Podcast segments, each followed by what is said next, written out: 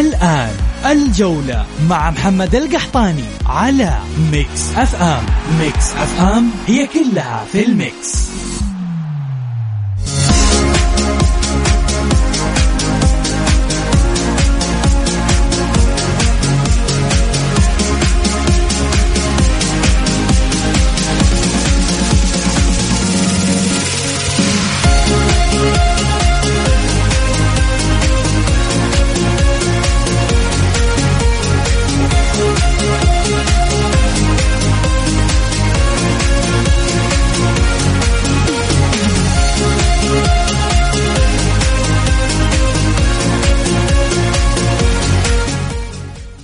يا هلا وسهلا، مساكم الله بالخير وحياكم معنا في برنامج الجولة على ميكس اف ام. معي أنا محمد القحطاني. اليوم المنتظر في الكرة السعودية ونهائي السوبر السعودي بين الاتحاد والفيحاء، لقاء منتظر بطل جديد لهذه البطولة الغالية. اليوم بنشوف أول مرة يحققها الاتحاد أو الفيحاء. مباراة جميلة ومنتظرة بإذن الله، تكون ممتعة للجماهير وللمتابعين، طبعا بتوجيه ولفتة رائعة وجميلة من سمو وزير الرياضة الأمير عبد العزيز بن تركي بن فيصل. سيذهب دخل المباراة إلى أسرة اللاعب الراحل شايع النفيسة رحمة الله عليه. أصدر الاتحاد السعودي بيان وخبر صحفي يقول فيه بتوجيه من سمو رئيس اللجنة الأولمبية والبارالمبية السعودية الأمير عبد العزيز بن تركي الفيصل، أعلن الاتحاد السعودي لكرة القدم تخصيص دخل المباراة النهائية من كأس بيرين للسوبر السعودي لعائلة لاعب المنتخب الوطني السابق ونادي الكوكب شايع النفيسة رحمة الله عليه. من جانب رفع رئيس الاتحاد السعودي ياسر المسحل جزيل الشكر والتقدير لصاحب السمو الملكي الأمير عبد العزيز بن تركي الفيصل وزير الرياضة رئيس اللجنة الأولمبية والبارالمبية السعودية على متابعته ودعمه الدائم لكل ما يتعلق بقطاع كرة القدم في المملكة، بما يخدم كرة القدم السعودية ويساهم في تطورها. وتأتي هذه البادرة تقديرا للدور الكبير الذي قدمه النفيسة في مسيرته لاعبا مع المنتخب الوطني وكرة القدم السعودية. ويحتضن استاد الملك فهد اليوم الأحد المباراة النهائية لكأس بيرين للسوبر السعودي، والتي تجمع بين فريقي الاتحاد والفيحاء. في البداية رحب بضيفي في الاستديو زميلي المميز دائما بسام عبد الله. بسام أهلا وسهلا. هلا وسهلا محمد، مسي عليكم، مسي على كل السادة المستمعين، وإن شاء الله كالعادة حلقة جديدة معك ونستمتع دائما معك كده بالأجواء الجميلة وأجواء برنامج الجولة، وخاصة الحين تعرف وقت خروج دوامات، فالناس تحاول تكون تسمع شيء لطيف، وهذا الشيء دائما مقدم منك محمد حبيبي بسام. طبعا أنتم مستمعين الكرام، سؤالنا اليوم في الحلقة لكم توقعاتكم لبطل السوبر السعودي كذا اليوم، مين تتوقع يفوز بهذه البطولة الغالية؟ الاتحاد، الفيحاء، مين تتوقع يكون نجم المباراة؟ شاركونا بأراءكم وتعليقاتكم على الواتس الاب الخاص بميكس اف ام على الرقم 054-88-11700.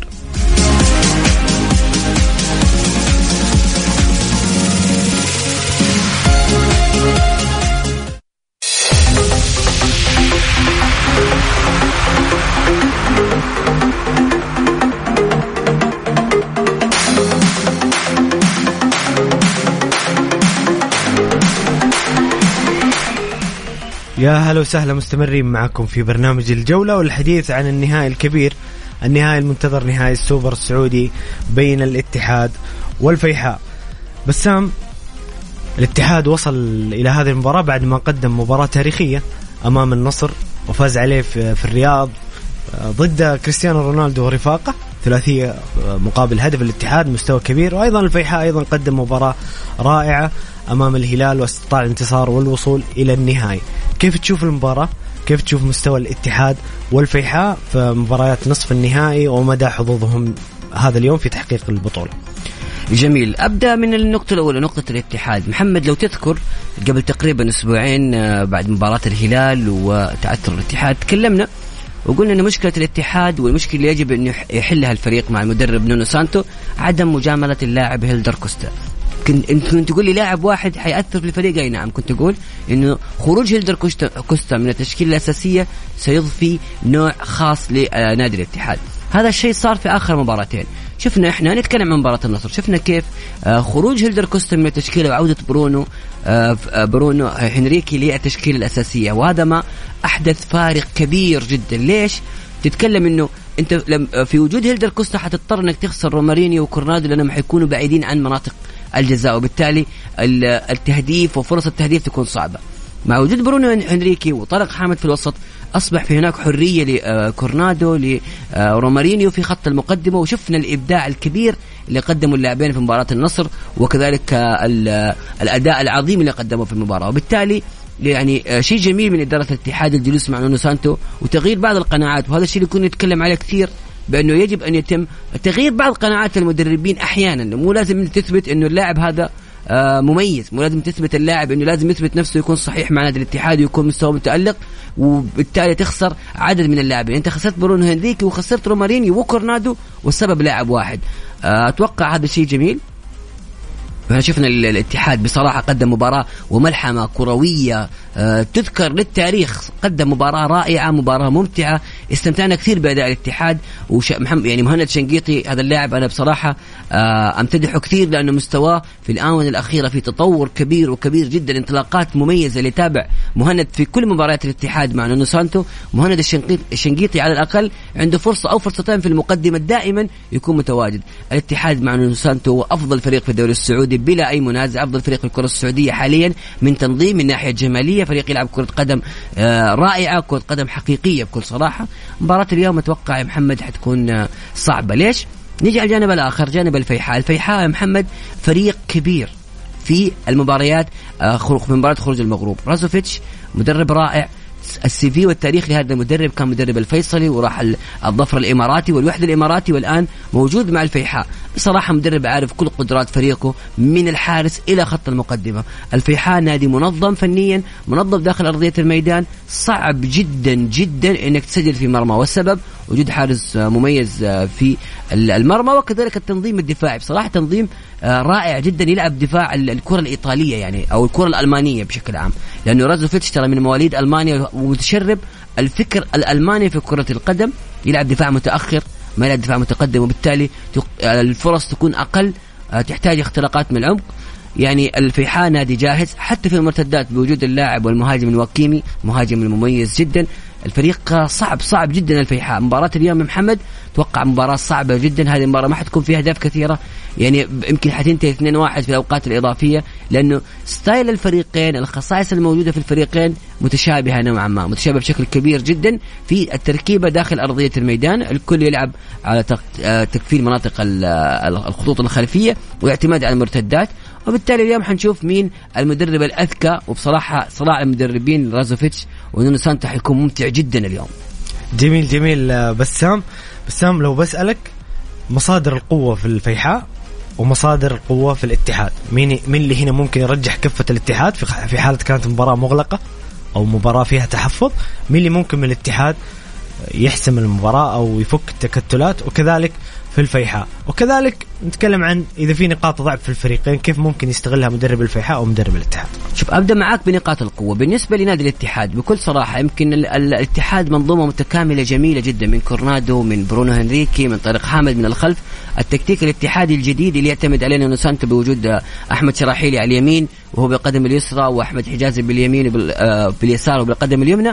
تكتيك جميل, هذا تكتيك مناسب جدا. من الجانب الاتحادي أنا أشوف بكل صراحة رومارينيو هو عنصر القوة الدائم في نادي الاتحاد. متى ما كان رومارينيو في المقدمة, ما أقول لك في مستوى لأنه رومارينيو تراجع مستوى لما يكون بعيد عن مناطق المرمى, متى ما كان رومارينيو متواجد قريب من المرمى الاتحاد خطير جدا. هذا اللاعب صانع ألعاب, مهاري, هداف, لاعب متكامل جدا, رائع جدا. أتوقع هو العنصر اللي حيكون أساسي ومهم في فك تكتلات الفيحاء, لأنه لاعب مهاري يحتاج في مثل هذه المباريات اللاعبين المهاريين بشكل كبير جدا. على الجانب الآخر بالنسبة للفيحاء أتوقع أن المهاجم نواكيمي مهاجم رائع جدا, هذا اللاعب عنده إمكانيات كبيرة, ونفس اللي تكلمت فيه على رومارينيو أيضا يملكه نواكيمي, بنية جسدية عالية, قوة تسديد مميزة, ومهارة عالية جدا جدا جدا, والاثنين يعتمدوا على المرتدات. وبالتالي هؤلاء الاسمين اللي عندهم الجرأة على المرمى وعندهم المهارة هم اللي ممكن يفكوا التكتلات الخاصة بالفريقين. بالنسبة لنقاط الضعف أجيك على الجانب الفيحاء. نقاط الضعف الفيحاء إن هذا الفريق يتراجع أحيانا بشكل مبالغ فيه, والفيحاء في حال استقبل هدف أو هدفين فإن المباراة حتكون منتهية للاتحاد. هذا الشيء اللي دائما يعمل على الفيحاء إنه يحاول يخطف هدف، إذا ما خطف هدف يواجه صعوبة في انهاء المباريات، وهذا الشيء شفناه في الدوري بشكل كبير جدا. فالأندية اللي تقدر تسجل على الفيحاء بشكل مبكر خلاص التنظيم الدفاعي يبدأ يخرب، كل شيء يخرب في الفيحاء. فالاتحاد يجب عليه إنه يفكر في هذه النقطة بشكل كبير إنه يسجل من بداية المباراة. على الجانب الآخر بالنسبة للاتحاد، الاتحاد بصراحة مع نونو سانتو العنصر الوحيد ممكن يتخاف منه في نادي الاتحاد هو الظهير الأيسر زكريا هوساوي، لسه قليل خبرة، وبالتالي رغم أنه مستوياته مميزة جدا ولاعب استثنائي بالآونة الأخيرة بصراحة، ولكن قلة الخبرة في مثل هذه المباريات النهائية قد تكون مشكلة، وخاصة في المرتدات اللي يعتمد عليها نادي الفيحاء. وبالتالي أتوقع أنه الفيحاء في حال أو حيكون تركيزه كبير على الجهة اليسرى، يلعب على الجهة اليسرى للاتحاد. أتوقع هي الجهة اللي ممكن يعتمد عليها الفيحاء اليوم، وعلى الاتحاد أنه يركز عليها دفاعيا، لأنه بتواجد العبود ترى يكون في اتزان نوعا ما في هذه الخانة، ولكن إذا كان العبود ما هو موجود فتضعف بشكل كبير جدا. وأتوقع هذه نقاط الضعف والقوة في فريقين من وجهة نظر الشخصية، وحنشوفها بكرة أو تشوف اليوم وبكرة نتكلم في الموضوع. جميل جميل. بسام هاشم حريري اتحادي مكة يقول بالتوفيق العميد في نهاية السوبر، والله يعين العشاق منصورين الاتحاد، وإن شاء الله الكاس لنادي الشعب أتوقعها بلنتيات للعميد. اتحاد يا بسام يتوقعها أن المباراة تروح بلنتيات. تعرف محمد يمكن من المباريات القليلة اللي تتمنى توصل لركلات الترجيح، تستمتع بحراس لآخر لحظة، أي تستمتع بحراس يعني حارس الفيحاء لوكوفيتش وكذلك قراهي متميزين جدا في ركلات الترجيح، وهذا الشيء حيكون بصراحة عامل إيجابي في المباراة، حيكون حماس والناس منتظرة هذا الشيء. لكن أنا ما أتوقع أن توصل لركلات الترجيح أبدا، أتوقع مباراة تحسم في الأوقات الإضافية. جميل.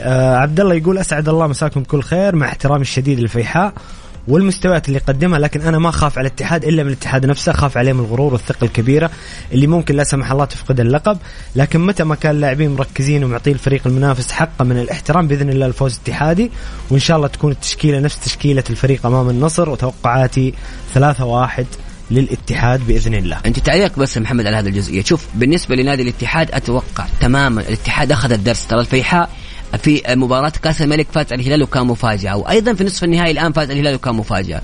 أبدا الخيار أبدا نادي الاتحاد لن يدخل هذه المباراة وهو ما هو محترم الفيحاء أبدا، لا أي الكل معطي الفيحاء قيمة الفنية. الفريقان يعني لو حققوا البطولة أي منهم أول مرة يحقق السوبر، يعني في حافز كبير جدا، وأتوقع الاتحاد حيدخل محترم الفيحاء بشكل كبير جدا، وهذا المطلوب. الفيحاء يجب عليك إنك تواجه هذا الفريق وتعرف إنك تواجه فريق بطل.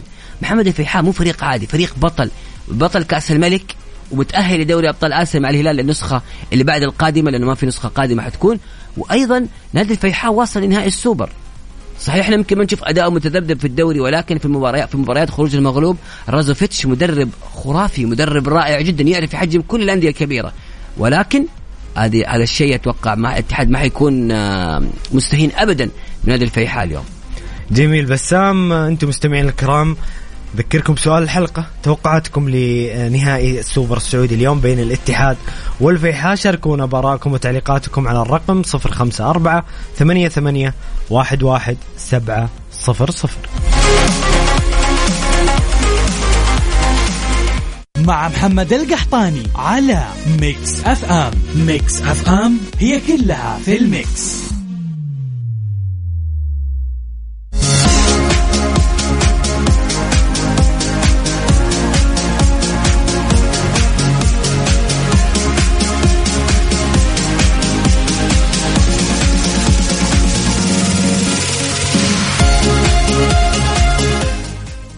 يا هلا وسهلا، مستمرين معاكم في برنامج الجولة على ميكس اف ام، معي أنا محمد القحطاني ومع ضيفي بسام عبد الله.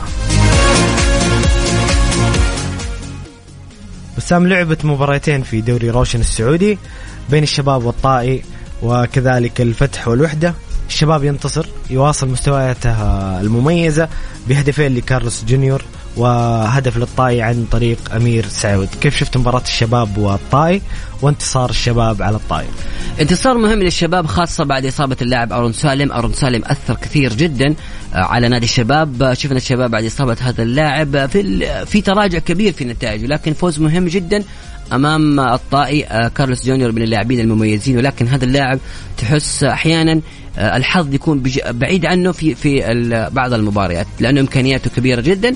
بصراحه نادي الشباب يعني فريق كبير ومتكامل الان, وانا يمكن عندي عتب نوعا ما على جمهور الشباب وخاصه اللي يسمعني الحين, بان جمهور الشباب يرى بان النادي لم يتعاقد وانه نحتاج تعاقدات. لا, نادي الشباب اعتقد من وجهه نظري الشخصيه يمكن من اكثر الانديه مع النصر, هو النصر وبراس براس في موضوع التعاقدات خاصة. تتكلم يعني الشباب جاب فهد المولد, جاب الآن موقع مع اللاعب رياض شراحيلي, فالشباب وفق في الأجانب, وهتان بهبري وفق في الأجانب أيضا. أجانب الشباب من أفضل أجانب, سانتمينا تتكلم عن بانيجا, تتكلم عن أرون سالم, جوانكا, كريشفياك لاعب منتخب بولندا, حارس منتخب كوريا الجنوبية الأساسي.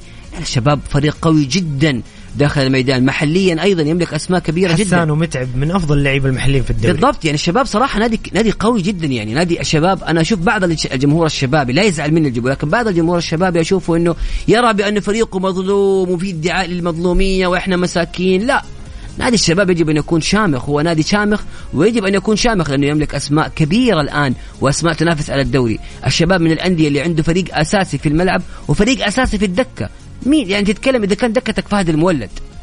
فبصراحة الشباب نادي وفريق يملك أسماء كبيرة وكبيرة جدا. على الجانب الآخر بتكلم عن الطائي شوي. أولا أنا أهنئ إدارة الطائي على النظرة الثاقبة جدا في التعاقد مع المدرب ميريل رادوي. ميريل رادوي أذكره أنا في أول تدريب له كان مع منتخب رومانيا تحت 21 سنة, وكانت في يورو تحت 21 سنة اللي يقيم أعتقد في بولندا.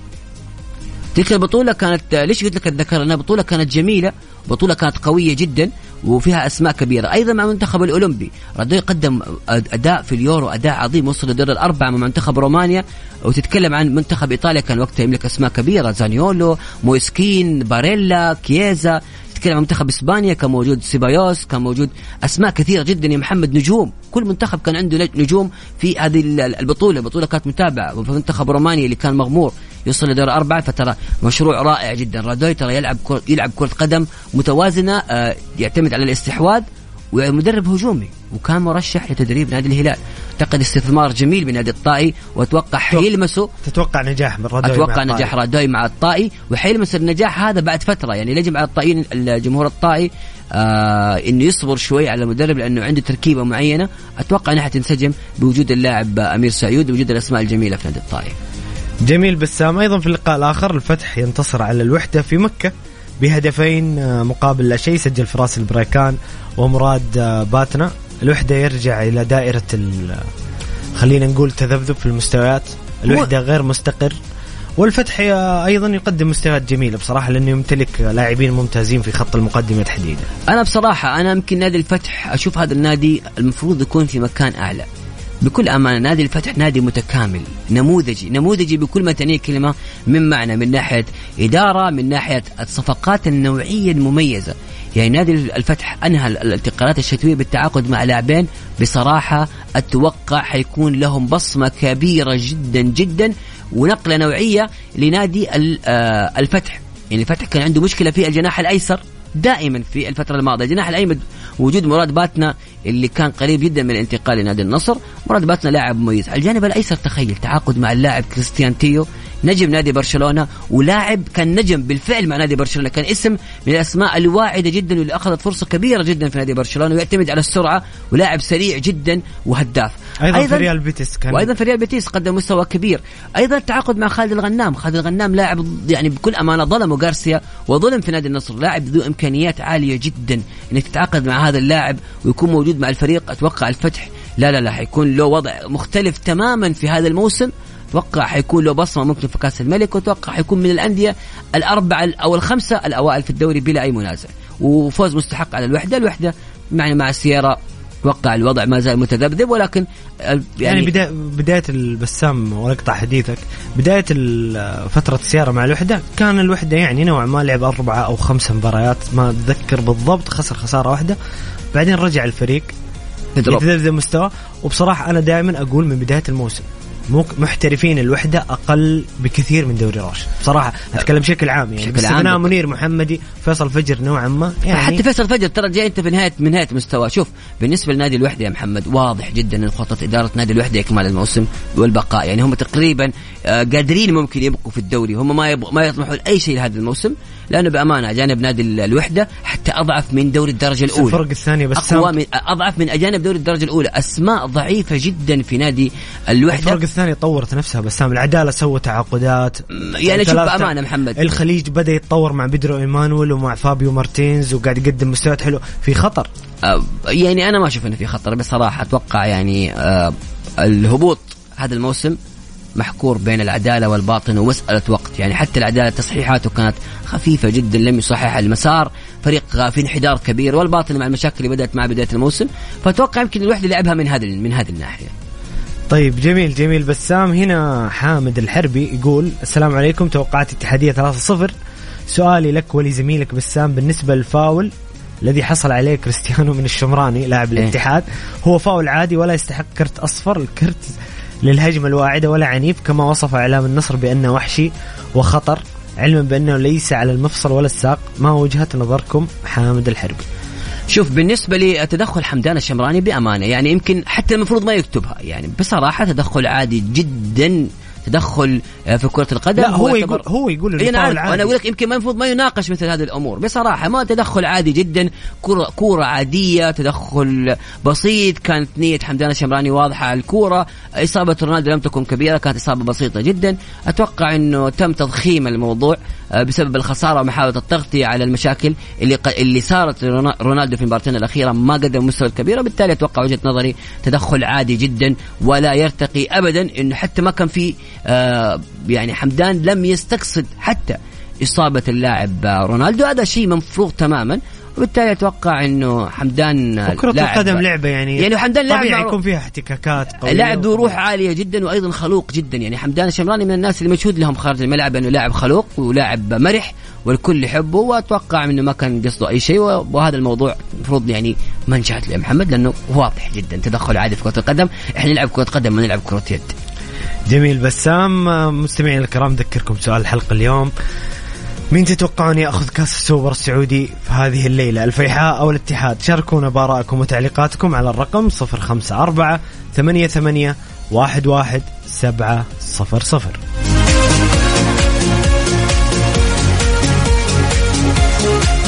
مع محمد القحطاني على ميكس اف ام، ميكس اف ام هي كلها في الميكس.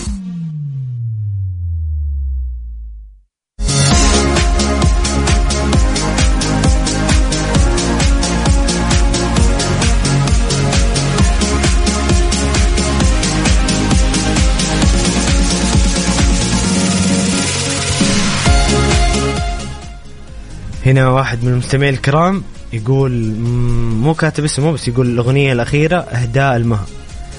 طيب شايفك يبدون اسم شايفك.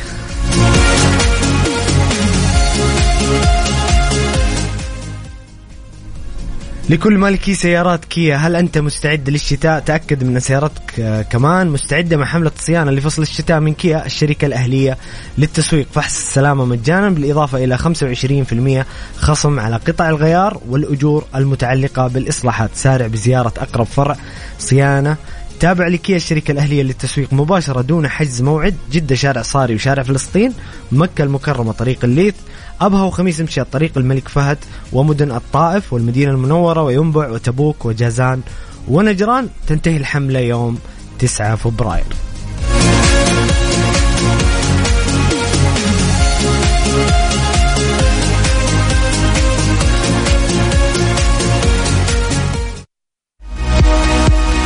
نشرة الجولة على ميكس اف ام.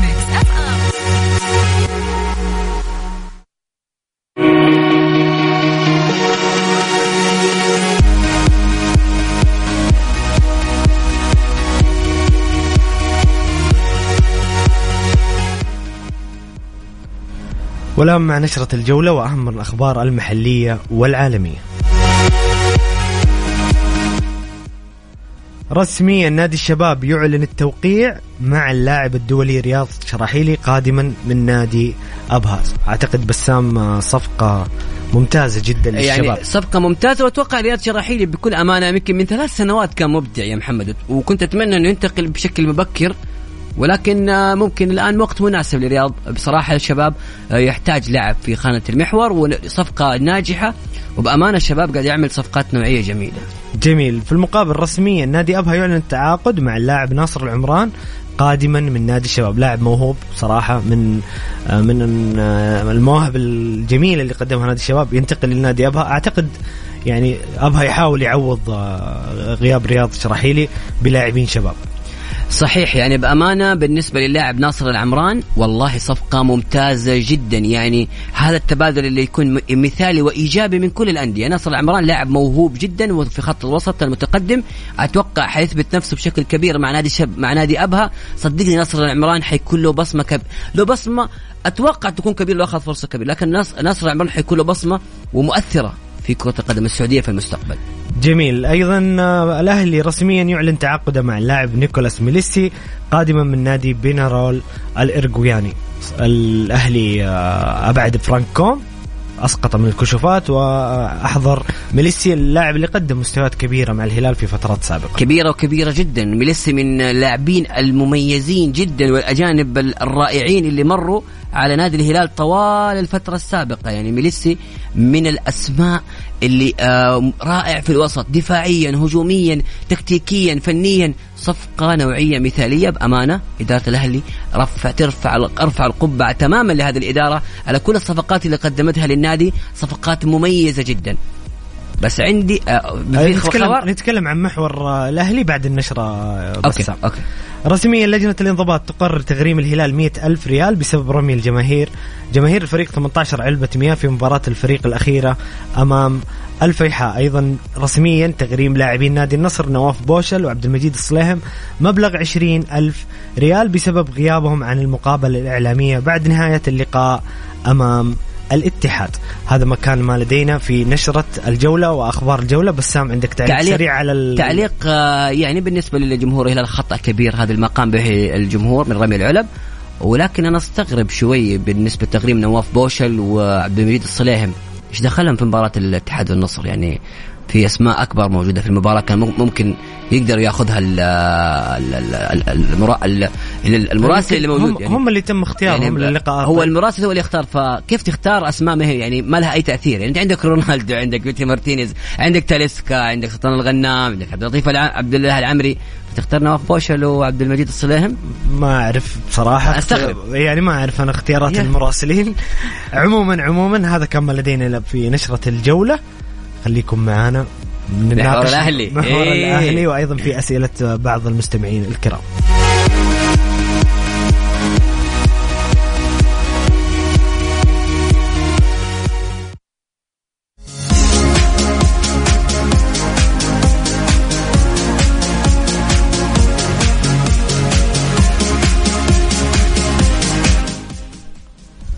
بسام هنا زميلنا الإعلامي ماجد لامي يقول تحية للزملاء محمد وبسام بخصوص الحديث عن الشباب ومطالب الجماهير. هو ليس استنقاص من قوة الحالية, لكن تخيل مع ضعف الميزانية الحالية تواجد 3 لاعبين أجانب دوليين أساسيين ومحليين كذلك بحكمة إدارية من السيد خالد البلطان. تخيل النتائج لو دعم الشباب بمبالغ أكبر. أما بموضوع نهائي كأس سوبر أتوقع مفتاح الفوز هو بيد السيد نونو سانتو متى ما اختار الابتعاد عن التحفظ المبالغ فيه, وإلا لن يقف السيد رازوفيتش مدرب الفيحاء متفرج. بالتوفيق للفريقين وتحياتي لكم ماجد لامي. طبعا تحياتي لك الزميل الإعلامي ماجد لامي, تحية من القلب, كبيرة من الناس اللي استمتع فيهم صراحة. وشكرا على مشاركتك الجميل, وبإذن الله تكون عندي تعليق سريع متواجد, لكن تفضل مرة أخرى أعيد وأكرر. لو دعم كل الناس تتكلم عن الدعم. مين النادي اللي دعم؟ يعني النصر عنده أعضاء شرف دعموه بشكل كبير جدا, فقط بقية الأندية لا. الهلال فترتين ما يسجل, عنده فائض ميزانية 250 مليون, فبالتالي يعني ما في دعم. الشباب ماشي بشكل صحيح توقع واختياراته صحيحة ويملك المال, وزي ما تدعم كل الأندية كلها تدعم. حوكم فريقك والحوكمة واضحة والنظام واضح في وزارة الرياضة. توقع أن الشباب ماشي بشكل صحيح. طيب جميل. هنا مستمعنا الكريم فواز اللي دائما يتحفنا بأسئلته بصراحة وتعليقاته يقول مساكم الله بالخير. أتوقع فوز الفيحاء بعد اللجوء إلى الركلات الترجيح.